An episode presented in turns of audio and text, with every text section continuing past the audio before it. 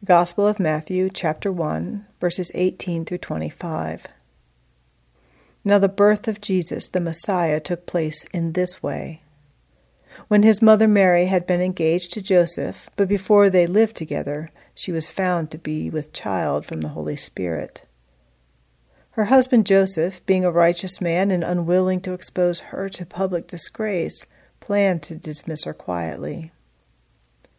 But just when he had resolved to do this, an angel of the Lord appeared to him in a dream and said, Joseph, son of David, do not be afraid to take Mary as your wife, for the child conceived in her is from the Holy Spirit. She will bear a son, and you are to name him Jesus, for he will save his people from their sins.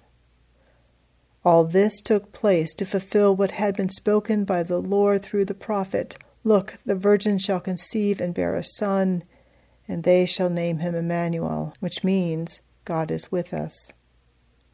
When Joseph awoke